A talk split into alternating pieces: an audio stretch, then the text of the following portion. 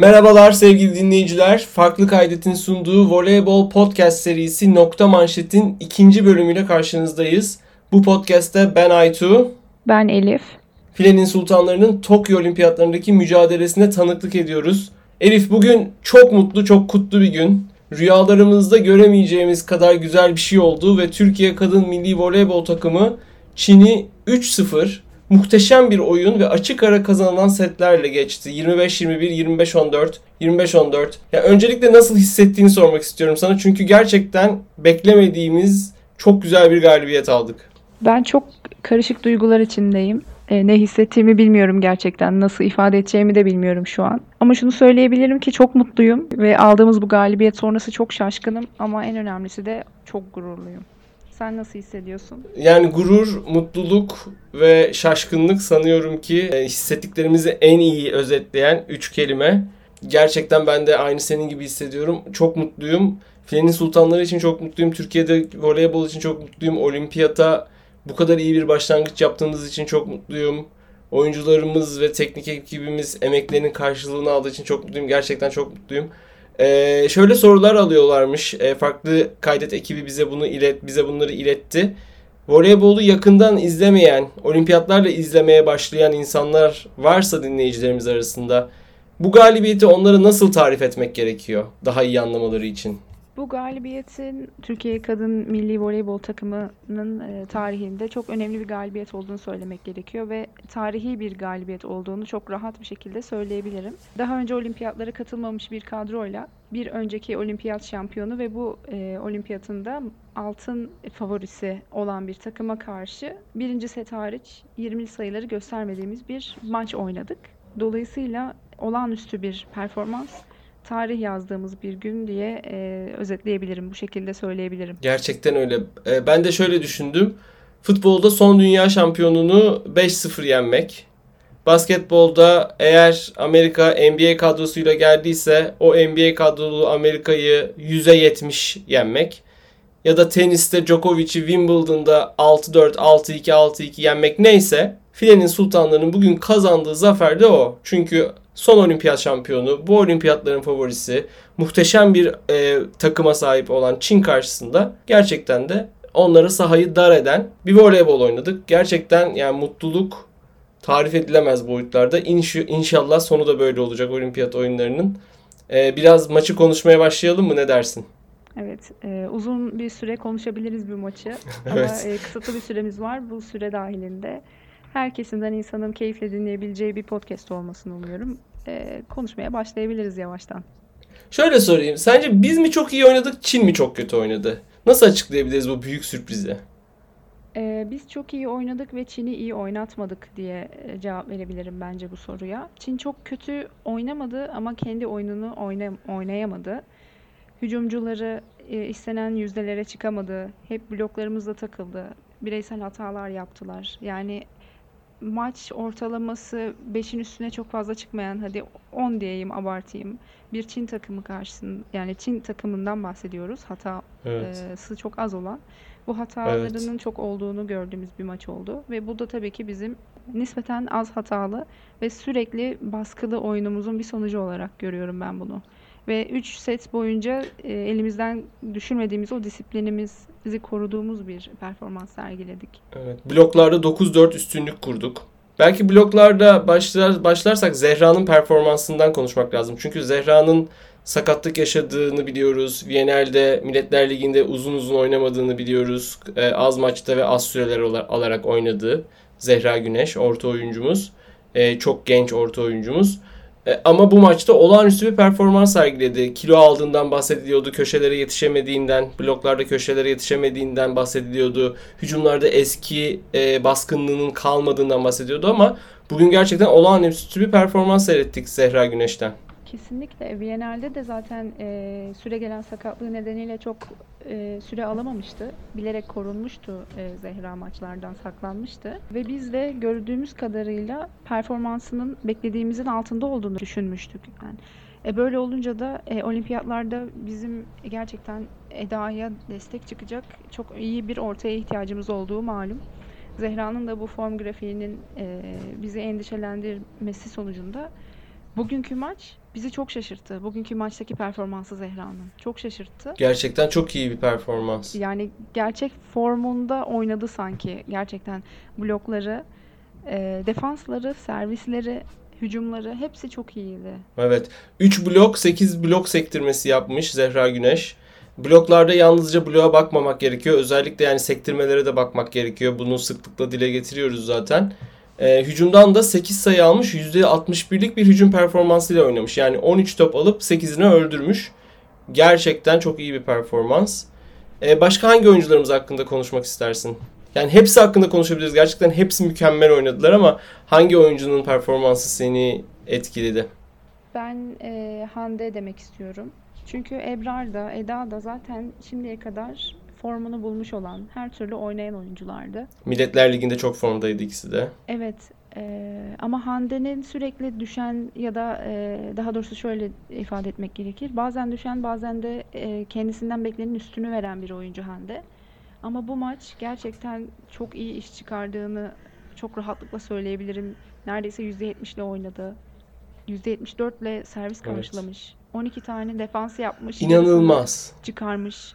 Yani gerçekten çok başarılı bir performans sergiledi Hande bugün. Evet ya 13 top almış 9'unu sayıya çevirmiş. Yani %69 hücumla oynamış. Ee, %69'luk bir performans sergilemiş hücumda. Dediğin gibi e, %74'te de servis karşılamış. Yani e, aldığı manşetlerin %74'ü pasörün eline gitmiş. Nokta manşet. Programımızın adıyla nokta manşet almış. E, gerçekten çok çok çok iyi bir performans. Hem de ilk setin sonunda aslında manşeti biraz bozulmuş olduğu için Şeyma'nın oyuna girmiş olmasına rağmen. Ya bir de şimdi Hande'den konuşuyoruz, e, e, Ebrar'dan, Eda'da, Eda'dan konuşuyoruz ama bu hücumcuları hücum ettirecek pasörden de konuşmamız gerekiyor. Ne dersin? Cansu hakkında bir yorum yapmak ister misin? Şairane bir performans. Şairane bir performans. Ya ben yani Cansucuyum zaten birazcık Twitter tayfa bilir. Ee, Twitter'daki voleybol tayfa bilir ama yani gerçekten çok motive. Yani Cansu'nun bence en güzel özelliklerinden biri çok motive olması. Ve de kendi takımını da çok iyi tanıyor olması. Hani takımda mesela ikinci setin başında ufak bir düşme olur mu? Hani diye düşündüğün anda o şapkasından bir tavşan çıkartıyor.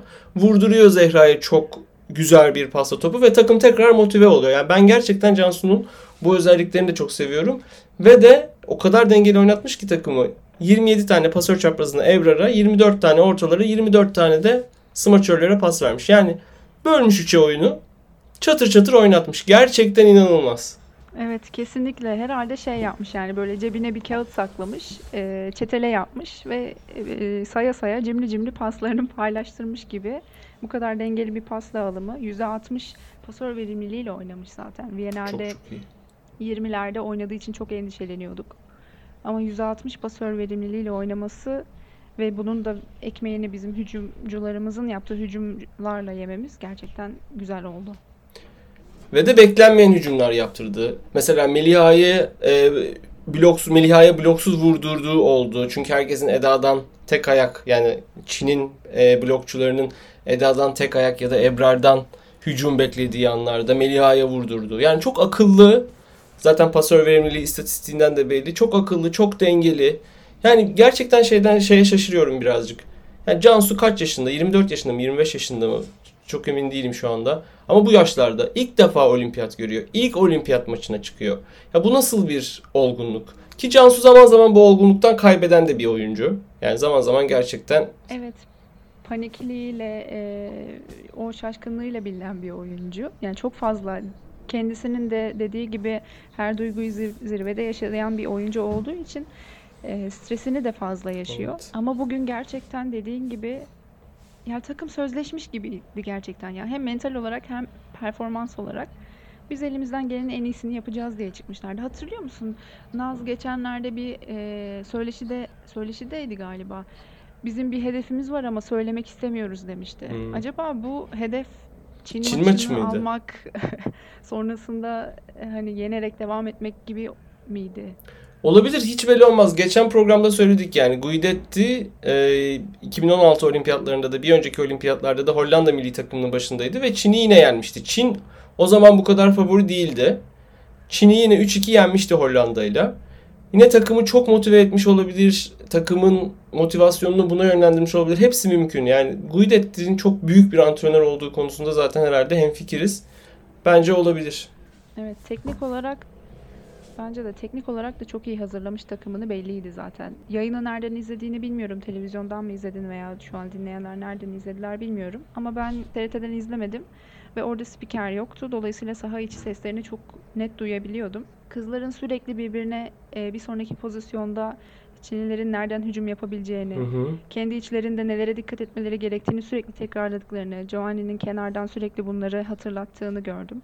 Yani gerçekten çok iyi hazırlanılmış, tabletin defteri yendiği bir maç oldu galiba. Evet. Evet. Defterin çok büyük yenilgilere uğradığı bir maç oldu gerçekten. Meliha da muhteşem servis karşıladı. E, hücumları da gayet iyiydi. Hande Meliha ikilisinin çalıştığında ne kadar iyi çalıştığını da görmüş olduk. Bu da bence çok iyiydi gerçekten. E, hepsi hepsi çok çok iyi oynadılar. Evet, katılıyorum. Yani Meliha aldığı topların çoğunu öldürememiş olsa da arkada yaptığı işler yani servis karşılama açısından özellikle gayet iyiydi. Her şeyle çok iyiydi gerçekten. Çin'e karşı bloklarda 9-4 üstünlük kurmuşuz. Servis karşılama performansları Çin'in aslında çok kötü değil. Ee, %46 mükemmel manşetle servis karşılamışlar. %46 kötü bir oran sayılmaz ama biz tabii ki çok çok iyi karşılamışız servis. %74.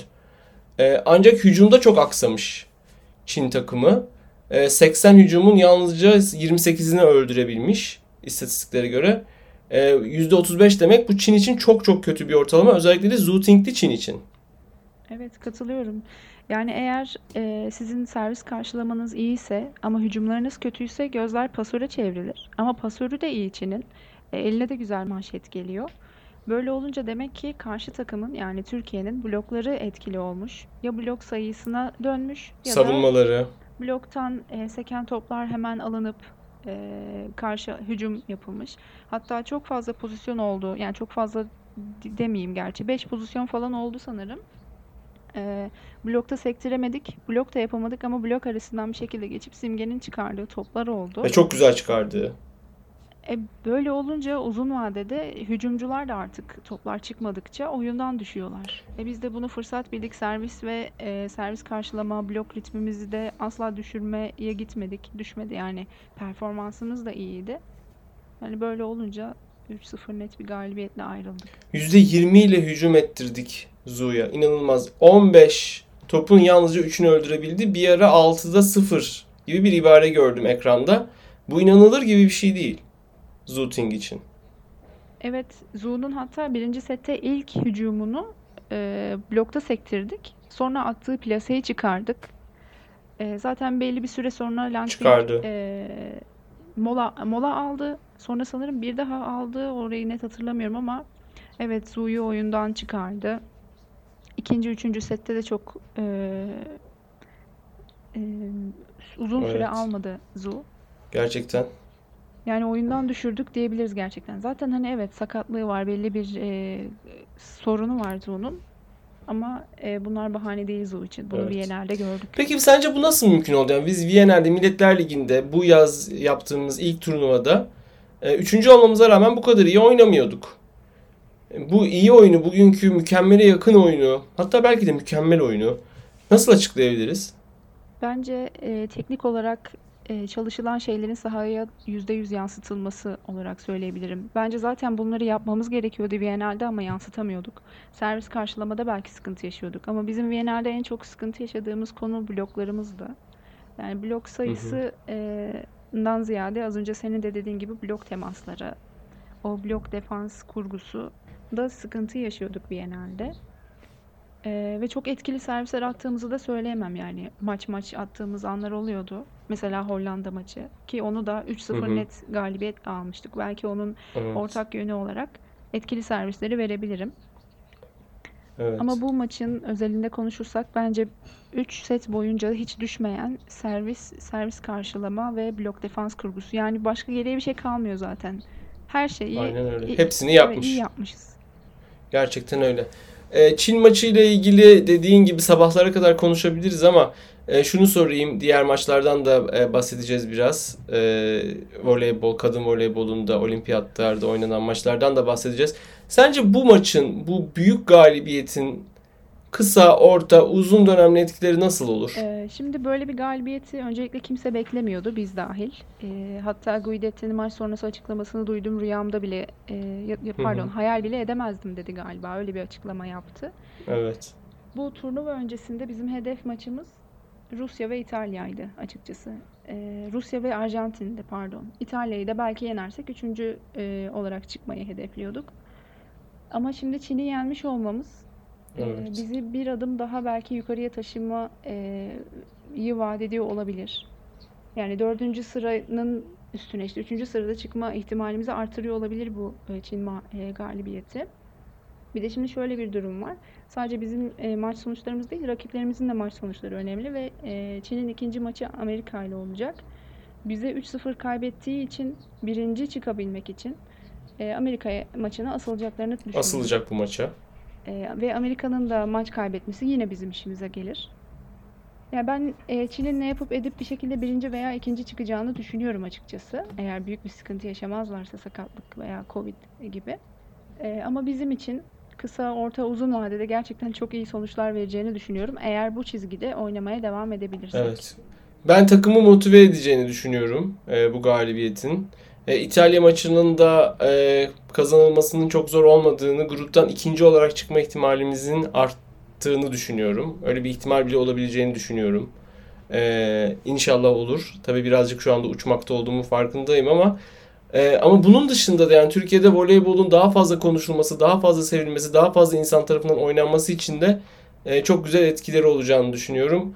İnşallah gerçekleşir. E, Vestel'in reklamında söylediği gibi biz voleybol ülkesiyiz diyebilmemize çok güzel katkıları olacağını düşünüyorum bu galibiyetin. Evet, umarım öyle olur ve bundan sonraki maçların izleyicilerinin de artacağını düşünüyorum ben. Çünkü basında gerçekten geniş yer aldı bu e, galibiyet. Bu bizim için de voleybol camiası için de güzel bir gelişme. Gerçekten öyle. E, bir sonraki maçımız İtalya ile. İtalya da aslında son dünya şampiyonası finalisti olduğu için önemli bir rakip. Turnuvanın e, favorilerinden diyebiliriz. Özellikle de Egon'uyla, pasör çaprazları Egon'uyla turnuvanın favorilerinden biri. Onlar da bu sabah Rusya ile oynadılar. E, Rusya ile bizim bir dördüncülük mücadelesi içinde olduğumuz e, söyleniyordu grupta. E, ama biz tabii ki Çin galibiyetiyle şimdi işi başka yerlere taşıyabiliriz. E, onu ilerleyen günler gösterecek. İtalya-Rusya maçı oynandı ve İtalya Rusya'yı 3-0 yendi. Rusya çok büyük bir varlık gösteremedi. Bunun hakkında, bu maç hakkında maçı izleyebildin mi? Bu maç hakkında konuşmak ister misin? Maçı izleyebildim. Yani bir gözüm kapalı olsa da izleyebildim. Evet, çok Ee, geç. Çok geç bir saatte Ya da çok erken. için. Aynen. Ee, şunu söyleyebilirim. Öncelikle Rusya'da, İtalya'da beklediğimden iyi oyun oynadığını söyleyebilirim. Çünkü ben Öyle? Rusya'dan da İtalya'dan da daha kötü bir oyun bekliyordum. Özellikle Rusya'dan. Ee, Rusya'nın varlık gösterememesi smaçörlerde çok e, tıkanmasına bağlıyorum ben açıkçası. Hı hı. E, doğru düzgün hücum edemediler. Pasör çaprazı Goncharova yeterli katkıyı veremedi. Böyle olunca e, hücum e, yükü smaçörlere bindi. Düşünün 17 yaşındasınız ve ilk defa olimpiyata katılıyorsunuz. Arena'dan Koşeleva bahsediyoruz. gibi bir evet Koşeleva gibi bir oyuncunun yerine katılıyorsunuz. Böyle bir yükü ilk maçta e, galibiyetin zor olduğunu bildikleri bir maçta oynaması gerçekten çok zordu Arena'nın. Ee, çok başarılı olamadı maalesef ama bu eleştirilmesi gerektiği ya da bu oyuncunun kötü olduğu anlamına kesinlikle gelmiyor bence. Yani hepimiz zaten Arena'nın e, potansiyelinin farkındayız. Gösterdi kendini bence bu zamana kadar. Evet, Arina Fedorovtseva çok kısa şu eklemeyi yapayım müsaadenle. Arina Fedorovtseva e, 17 yaşında e, çok yeni liseden mezun olmuş bir oyuncu. Sosyal medyada lise mezuniyeti fotoğraflarını e, paylaştı. Fenerbahçe'de oynayacak gelecek yıl. Bu maçta da 32 top almış. Bir smaçör için oldukça fazla top almış. Onunu öldürmüş ama 14'te hata yapmış. Tabii senin de dediğin gibi 17 yaşındaki bir oyuncu için olimpiyat e, ve ilk maç büyük bir baskı oluşturmuş olabilir. Yine de Arina çok kötü bir performans sergilemedi bence ama 14 hata yapmış olması tabii ki e, heyecanını gösteriyor. Evet kesinlikle çok fazla blokta kaldı. Ee, tecrübesi de yetersiz olduğu için belki o blokları geçmek için tam olarak ne yapması gerektiğini bilememiş olabilir. Ya da e, bilse bile bunları yapamamış olabilir. Çünkü karşısındaki blokçular da öyle e, kötü blokçular değil. Ya da nesi var karşısında Evet. ya da Far var. Ya da Egonu var. E, Evet. Malinov'un da bloğuna takıldı sanırım. Malinov çok blok yapmış gerçekten. 3 blok yapmış. Danesi 2 blok yapmış. Farda 4 blok yapmış. Yani gerçekten blokçuları iyi e, performans göstermiş İtalya'nın. Hatta blokçuların ek olarak pasörü de. Evet. Genel olarak maçı değerlendirdiğimizde kısaca ise yani İtalya tarafında da e, ilk set çok tutuk başladı. Her iki takım da aslında tutuk başladı. Ama Evet. sonradan açıldılar. E, Rusya bir düşüşe geçti. E, özellikle Egonu çok tutuk başladı. E, Çok hata yaptı ilk çok set. hata yaptı. E, bileğini kapatmayı unuttu sanırım yani. Çoğu e, şey smacını dışarı vurdu. Evet. E, blokta kaldı. Blok çok fazla bloğa da takıldığını hatırlıyorum ben. Şimdi ilk sette de bloğa takılmıştı hatta. Belki de hatta ilk hücumu bloğa takılmış olabilir. Yanlış hatırlamıyorsam öyle bir şey hatırlıyorum şu an. Büyük ihtimalle evet. Ama sonra Malinov'un da hızlı e, ve tempolu paslarıyla üstünlük kurmada çok zorlanmadı İtalya açıkçası. Ben e, şüpheleniyordum, endişe ediyordum açıkçası. E, Malinov'un hızlı oyunu ve e, Sila yok, e, Pietrini var. Egon'u Malinov uyumu nasıl? Çok fazla hazırlık maçı yapamadılar Viyana'ya de gelmedikleri için derken Evet. uyumda çok büyük bir sıkıntı görmedim ben ama her iki takımın da çok fazla hata yaptığı ama hücumda ve blokta baskıyı İtalya'nın kurduğu bir maç Tabii. Goncharova da yani Rusya'nın pasör çaprazı, Rusya'nın egonusu diyelim. Ee, belki bu maç Rusya ile İtalya arasında açılan voleybol anlayışının da bir göstergesi oldu diyebilir miyiz? Yani Rusya'da hala yüksek ve yavaş voleybol oynanıyor İtalya'ya göre. İtalya'da daha alçak ve hızlı voleybol oynanıyor. Bu voleybolun kurduğu üstünlük diyebilir miyiz bu maçta? Belki diyebiliriz. Yani onun bir yansıması bence kesinlikle. Çünkü e, Goncharova şöyle bir pasör çaprazı bence. Dediğin gibi daha yavaş ve daha yüksek bir topa hücum eden bir oyuncu. Onun da ötesinde gerçekten eline oturan toplara daha iyi hücum eden, onun dışında arkasında önünde daha kısa düşen toplarda istediğini veremeyen, hata yapan bir oyuncu. Hani öldürmesini geçtim, karşı tarafa geçiremeyen bir oyuncu ve bunu çok fazla yaptı. Zaten e, sonrasında Lazareva değişikliğe geldi. Ama Egonu evet çok sistem dışı toplarda çok başarılı olmayan bir pasör çaprazı belki ya da en azından Boşkoviç'le karşılaştırıldığında ama e, kesinlikle Goncharova ile karşılaştırıldığında her topa her şekilde Tabii. vurabilen bir oyuncu Egonu. Bir de hızlı topları da çok iyi vuruyor. Bu e, yavaş yani Rusya'nın daha yavaş oynuyor olmasının etkisini de İtalya'nın bloklarında gördük. O, 12-4'lük bir e, üstünlük kurmuş İtalya bloklarda. E, tabii yavaş ve yüksek top gelince blokların yerleşmesi de çok daha kolay oluyor. E, 21 hatayla oynamış İtalya. Rusya 13 hatayla oynamış. İtalya maçı kazanmış olmasına rağmen rakibinin rakibinden neredeyse %50 daha fazla hata yapmış. Ee, bu da İtalya ile ilgili yani çok hazır olmayabilecekleri bizim özellikle de bugünkü oyunumuzu oynarsak İtalya'yı da yenebileceğimiz beklentilerini kuvvetlendiriyor. Katılıyorum. Katılıyorum. Bugün biz de çok az hatayla oynadık ve dediğim gibi de maçın başından sonuna kadar aynı disiplinde devam ettik. Eğer bu baskıyı kurabilirsek İtalya üzerinde ki servis karşılamada yumuşak karınları olan bir takım. eee, bu baskıyı kurabilirsek yani 3-0 olmasa bile kazanabileceğimizi düşünüyorum ki 3-0 da olabilir yani. Çin'i yendik 3-0 çünkü. İnşallah. Bossetti %58'de hücum etti. Bossetti özellikle ilk sette Egon'un iyi oynamadığı sette e, İtalya'nın kurtarıcısı oldu. Tabii ki çok kaliteli, çok sevilen e, bir oyuncu. İlk sette de kalitesini belli etmiş oldu. Rusya'yı Rusya ile ilgili ne düşünüyorsun? Rusya ile grupta son maçımızı oynayacağız 2 Ağustos'ta. 5 maç oynuyoruz grupta çünkü 6 takım var.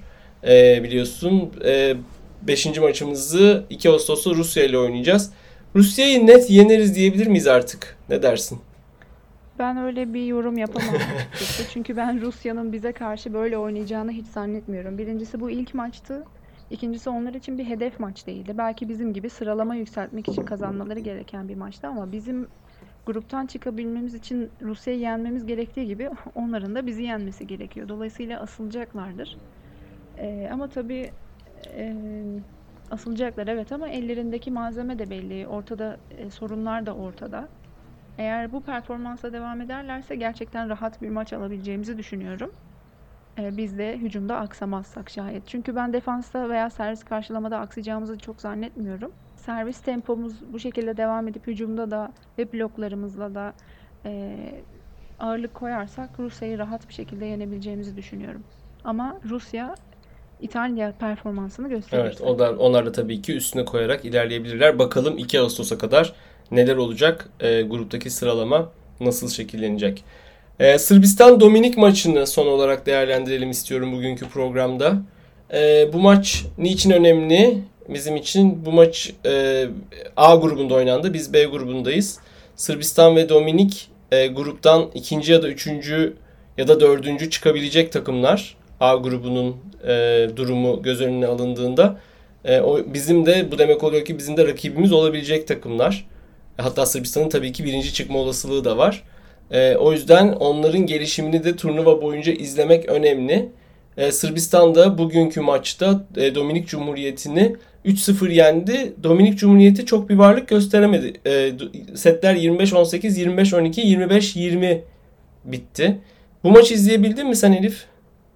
Çok kısa kısa izleyebildim açıkçası. Yani ara ara bakabildim. O yüzden de böyle genel olarak maç hakkında çok fazla yorum yapamayacağım ama genel olarak gördüğüm hatta yazdım da e, pasör çapraz yani Boşkoviç ağırlıklı bir oyun oyun oynadılar. Evet. Açtığım, izlediğim yerlerde de gördüğüm kadarıyla Avanta topa kadar e, ortaya atabilecek çoğu topu Maya Boşkoviç'e attı. Yani form tutturmaya çalıştığında bu kadar ısrar edersin oyuncunda ama pasör şeyin e, Boşkoviç'in form tutma ihtiyacı yok bence kesinlikle. Yani ilk maçı garantileyip herhalde rahat bir şekilde almak istediler. Bilemiyorum hani neden böyle bir e, taktik izlediler. Ya Boşkoviç 43 top almış Maya'dan bugün, pasör Maya'dan. Ee, ondan sonra en fazla topu alan oyuncular 11'er topla smaçörler. Yani 43 nere 11 nere gerçekten de. İnanılmaz Boşkoviç ağırlıklı oynuyor Sırbistan. Ve bu daha da artmış bence. Çünkü Mihailovic'i oynatmadı bugün Zoran Terzic. Ne Mihailovic'i ne de Buşa'yı oynattı. Yani Fenerbahçe'deki smaçörlerini geçen yıl Fenerbahçe'de beraber oynadığı smaçörleri oynatmadı.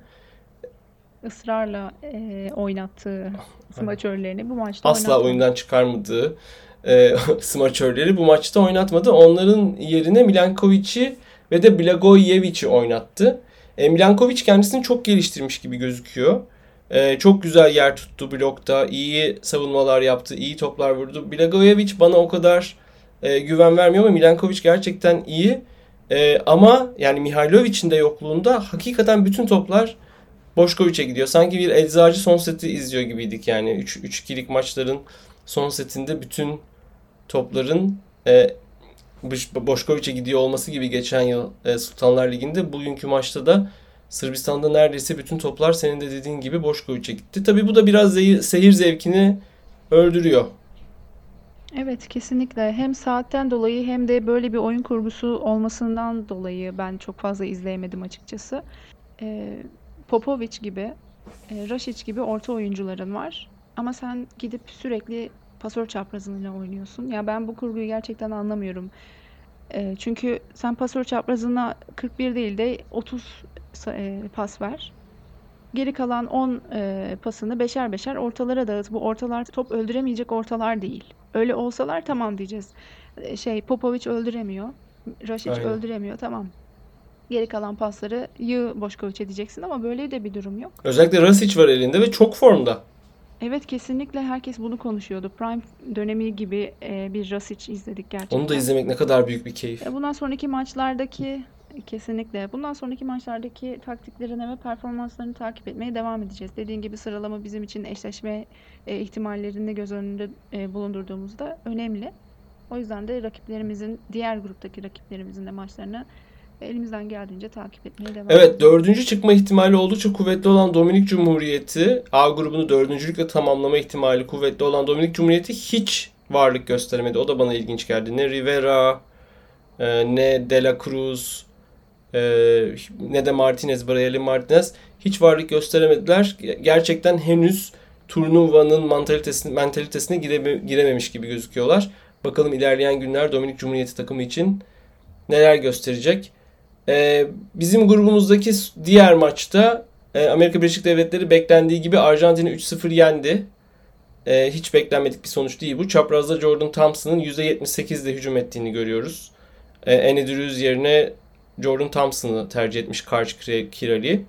E, yani gerçekten Jordan Thompson'ın da geçenki performansından sonra Sultanlar Ligi'ndeki Eczacıbaşı'ndaki performansından sonra böyle %78 hücumda falan oynamış oynuyor olması bizi biraz saç baş yolduruyor herhalde. Yani saç baş yolması gereken artık biz miyiz? E, Eczacıbaşı mı bilemiyorum. Eczacıbaşı'nın yaptığı bir hata bu çünkü. E, ben biraz Eczacıbaşı sempatiz sempatizanı bir insan olarak biraz yoluyorum saçımı başımı. Yok yani taraftar olarak değil yönetim olarak e, ha, tabii, saç tabii. baş yolmaları gerekiyor bence. Çünkü böyle bir kararı nasıl aldılar? pasör çaprazını smaçör olarak oynatma kimin fikriydi? E, merak ediyorum yani bütün milli takım e, turnuvalarında ağırlıklı olarak pasör çaprazı oynamış bir oyuncuyu smaçör olarak alıyorsun. E sonra da niye benim ligimde böyle oynuyor, milli de uçuyor yorumları tabii ki çıkar. Ya Çok da mantıklı için, olmaz diyorsun. Evet aynen öyle. Bu maç için şey söylemek istiyorum. Ben sadece birinci seti izledim ve birinci sette de çok zorlandım izlerken çünkü teknik aksaklıklar oluştu. Scoreboard'da hatalar hmm. oluştu. Amerika Arjantin maçı. Evet yaklaşık 10 belki de 15 dakika boyunca toplam. iki kere çünkü oluştu bu sorun. 15 dakika duraksadı oyun. Oo çok kötüymüş. Ee, oyuncular soğudu falan derken neyse şeye de dikkat çekmek istiyorum. Arjantin'in benim beklediğimden daha iyi e, bir performans gösterdiğini de söylemek istiyorum. Evet 3-0 yenildiler. Ama asla düşmediler. Ben sadece yine dediğim gibi birinci set üzerinden konuşuyorum. Performansları düşmedi e, pipe atakları, pasör çaprazının atakları, hatta 3'e uzayan e, hücumları oldu bloğu dağıtmak için. Ve hızlı oyun oynadıklarını gördüğüm bir takımdı. Ama dediğim gibi yine sadece birinci setten e, set üzerinden konuşuyorum. Yani benim beklediğimden daha iyi bir Arjantin'di. Bundan sonraki turnuvadaki maçlarını nasıl devam ettirecekler bilmiyorum. E, ama bunu da söylemek istedim. Bu önemli bizim için çünkü bizim hedef maçlarımızdan biri. Yani Arjantin maçını kesinlikle almamız gerekiyor gruptan çıkmak için. Demek ki Arjantin'e de e, dikkat etmemiz, konsantrasyonumuzu düşürmememiz gerekiyor. E, son olarak e, programı bitirmeden önce tekrar Çin maçına dönmek istiyorum. Elif. E, gerçekten çok çok güzel duygular, çok çok güzel bir gün yaşattı bize Filenin Sultanları. Ne düşünüyorsun Filenin Sultanları hakkında, bundan sonraki maçlar hakkında, turnuvanın geri kalanı hakkında? Yani tabii ki hep böyle yapıp bizim beklentimizi yükseltiyorlar. Ee, şu an uçuyoruz hepimiz havalardayız mutluluktan. Bir sonraki maçlara için tahminler yapmaya başladık. E, sıralama tahminleri yapmaya başladık bile. 3-0 3-0 3-0. Şaka tabii ki. Ya ben çok mutluyum ve bundan sonraki maçlar için de bayağı ümitlendiğimi söyleyebilirim açıkçası. Eğer böyle oynayabilirsek, rakipler bizi böyle oynatabilirse ümitlendiğimi söyleyebilirim. Bir de genel olarak biz oyuncularımızı konuştuk ama konuşmadığımız, üzerine çok durmadığımız Ebrar var. Ebrar'ın da gerçekten çok iyi bir performans gösterdiğini söylemeden bu yayını kapatmak haksızlık olur. Evet.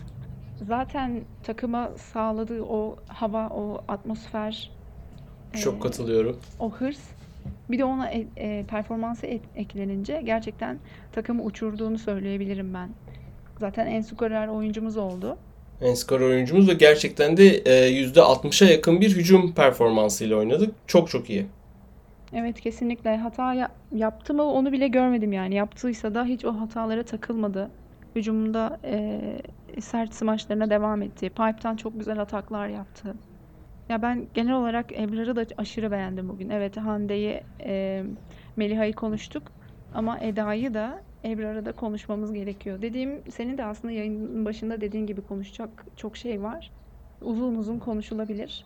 Ama kısaca konuşmak gerekirse öne çıkan oyuncularımızın ben de Hande ve e, Meliha olduğunu düşünüyorum. Evet yani onlardan beklentinin de azalmış olmasıyla alakalı herhalde ya da onların bir kaygı e, yaratmasıyla alakalı. Köşemiz yok. Nasıl olimpiyatta bir üst tura çıkacağız gibi söylemlerin artmış olmasıyla alakalı bu herhalde. Hande Meliha ikilisinin Zehra bir de e, onu çalış... Zehra bir de tabii, tabii ki. ki. Yani hepsinin bugün e, yaptıkları her şeyin çok iyi sonuç vermiş olması gerçekten çok mutlu etti bizi. İnşallah böyle devam eder. Ebrar'ın da maçtan sonraki röportajda söylediği gibi e, inşallah başladığı gibi biter e, turnuva. Belki Çin'le finalde tekrar karşılaşırız. Hiç belli olmaz. Bakalım göreceğiz. E, ve sizlere de bu serüveni nokta manşette aktarmaya devam edeceğiz. E, bir sonraki programımızda görüşmek üzere diyerek son sözü tekrar Elif'e bırakıyorum. Dinlediğiniz için teşekkür ederim. İlk podcast'imize olan e, yorumlarınız ve geri dönüşleriniz için de ayrıca teşekkür ediyoruz. Dinlemeye devam edin. Görüşmek üzere.